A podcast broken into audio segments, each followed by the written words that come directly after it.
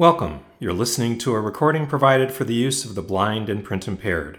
Materials or items read on AIRSLA are the copyright property of the original authors and publishers. No unauthorized use or duplication is permitted.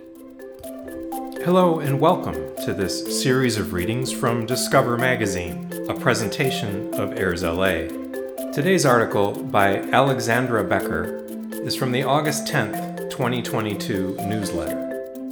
This is Your Brain Off Alcohol.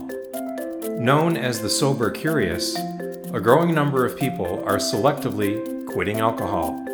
New converts boast increased energy, better sleep, and an improvement in reasoning and memory. With the explosion of craft beer, hard seltzers, and family friendly breweries across the U.S., you may be surprised to learn that a recent movement grounded in abstinence has been gaining followers. Known as the sober curious, a growing number of people are selectively quitting alcohol. It all began in 2013 with a challenge called Dry January, during which participants took a month long break from drinking, following boozy holiday gatherings and rowdy New Year's Eve parties. Typically, those who join the sober curious movement don't consider themselves to have an alcohol abuse disorder. They simply find that periods of sobriety offer more than drinking in moderation might, with new converts boasting increased energy, better sleep, and an improvement in reasoning and memory. But what exactly happens to the brain when a person who regularly drinks goes cold turkey, even for a short while? The answer is complicated. For one, most research related to brain changes after alcohol use has studied the brains of heavy drinkers or people who misuse alcohol and then become sober. According to the National Institute on Alcohol Abuse and Alcoholism, alcohol misuse includes binge drinking, which corresponds to four or more drinks within approximately two hours for women and five or more drinks within the same time frame for men and heavy drinking for men, more than four drinks on any day, or more than 14 drinks per week, and for women, more than three drinks on any day, or more than seven drinks per week.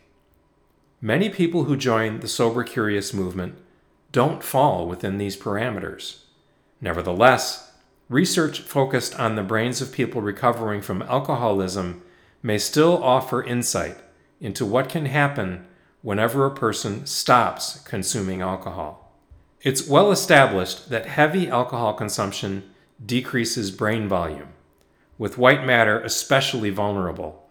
But studies also show that some of the damage can be reversed during recovery.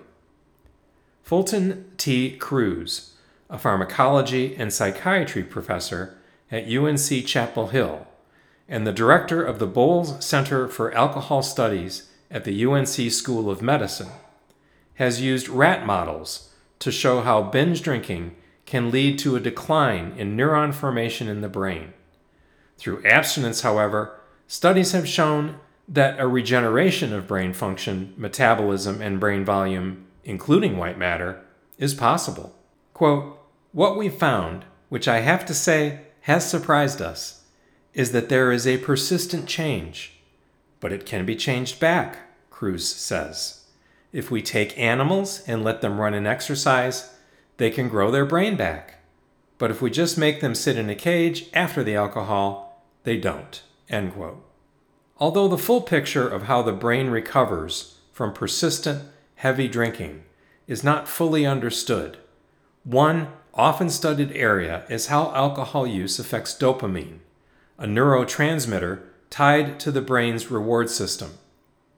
Multiple studies have shown a relationship between the consumption of alcohol and an influx in dopamine, which essentially tells your brain that alcohol is a reward.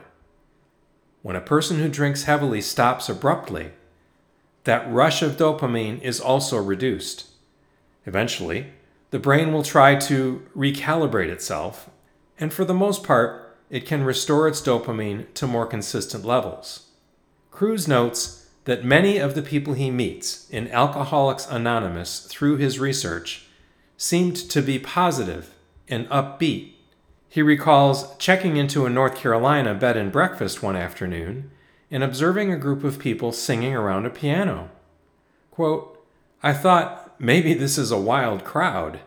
Then I realized they weren't drinking at all. They were just having fun. And they were all in AA, Crews says. With therapy, people can completely restore their reward balance. End quote. It's promising science that a person in the throes of addiction can recover not only their lives, but also their brains. Crews cautions, however, that research also indicates that on a biological level, some damage cannot be so easily reversed. Quote, After heavy drinking, a lot of the immune genes in the brain stay persistently elevated and changed. We're thinking those are causing a slow, progressive degeneration that in time might start to increase risks of dementia and Alzheimer's with age. As it turns out, that combination, aging and drinking, is one of the most damaging tonics for the brain. Marlene Oscar Berman, a professor emeritus in the Department of Anatomy and Neurobiology at Boston University School of Medicine, has spent her career studying the relationship between alcohol use disorder and its impact on neurobiology and neuropsychology. Quote, Age, by and large, is more lethal than alcoholism, she says. And when you combine the two, you get a synergistic effect. End quote. Berman's research has also found that the effects of alcohol abuse and subsequent abstinence differ between men and women in a recent cross sectional study, she and other researchers studied the brains of 60 individuals who'd been diagnosed with alcohol use disorder and abstained from drinking for at least four weeks. Clinical assessments revealed that women had higher mood scores than their male counterparts during sobriety. Clinical assessments revealed that women had higher mood scores than their male counterparts during early sobriety. Through studying functional MRIs, Berman and her team also determined that women had an increased response to emotional stimuli compared to control subjects. Men, on the other hand, had less activation to emotionally charged images, including images of alcoholic beverages. Berman recalls that one of her research subjects, who had been sober for over a decade, pressed the panic button when she saw a picture of alcohol during her MRI. Quote, the pictures of the alcoholic beverages brought back the craving and she wanted to drink, Berman explains. This is a really, really serious addiction. End quote. Of course, all of this begs the question should anyone drink at all? Quote, I recommend moderation, and I also recommend periods of abstinence says Crews, citing dry January as an example.